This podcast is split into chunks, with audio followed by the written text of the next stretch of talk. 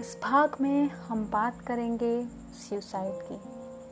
हर साल 10 लाख लोग सुसाइड करते हैं। And for every one person who commit suicide 20 tries to do so suicide के भी कई कारण हैं, पर डिप्रेशन के कारण सुसाइड करने वालों की संख्या 6 से 7 प्रतिशत है।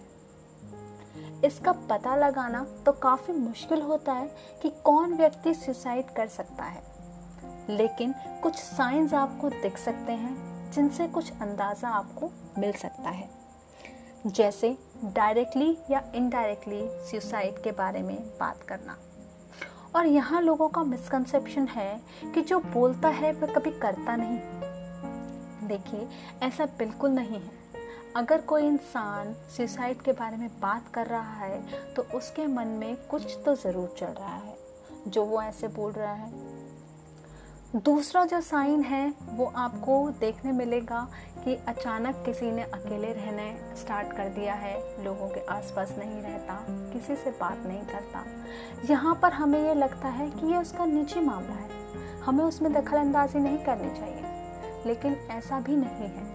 अगर आपको किसी के व्यवहार में सडन चेंज महसूस होता है तो आप उससे एक बार प्रश्न ज़रूर करें। तीसरा जो है, जो बहुत इंपॉर्टेंट है, किसी ने पहले सुसाइड अटेम्प्ट किया हो प्रीवियस सुसाइडल अटेम्प्ट्स इन लोगों पर हमें खासा ध्यान देना चाहिए, क्योंकि एक बार ट्राई करने वाला फिर से भी कर सकता है। हमें ऐसा लगता है कि सुसाइड के बारे में बात करने से हम मन, मरीज़ के मन में एक आइडिया डालेंगे सुसाइड का। पर ऐसा नहीं है। बात करके आप उस इंसान को उस डिप्रेशन से, उस स्थिति से बाहर निकाल सकते हैं। चौथा साइन है patient is unwilling to take the help और the person is unwilling to take the help किसी की मदद नहीं लेना चाहता किसी भी चीज़ में। यहाँ हमारी मिसकंसेप्शन होती है कि मरने वाले को कोई नहीं रोक सकता। पर आप रोक सकते हैं। जी हाँ आप। अगर आप सही समय पर उसकी हेल्प करें तो। या आपको किसी में होपलेसनेस दिखे तो। हो सकता है वह अटेम्प्ट करे।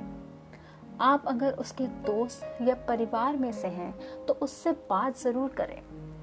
बात करने से आप आधी प्रॉब्लम सॉल्व कर सकते हैं। या हो सके तो आप उसे किसी साइकोलॉजिस्ट या साइकेट्रिस्ट के पास ले जाएँ, ताकि वो उसकी और अच्छे से मदद कर पाए। हमें ना तो अपने अंदर, ना ही किसी और में डिप्रेशन के लक्षणों को नज़रअंदाज करना है। और डिप्रेशन के मरीजों का खासा ख्याल रखा जाना चाहिए। कुछ सावधानियाँ बरत कर आप खुद को और आसपास वाले लोगों की जान को बचा सकते हैं। तो इसी के साथ मैं आपसे विदा लेती हूँ और बहुत जल्दी आपसे फिर मिलूँगी एक और पॉडकास्ट के साथ। तब तक के लिए धन्यवाद, नमस्कार।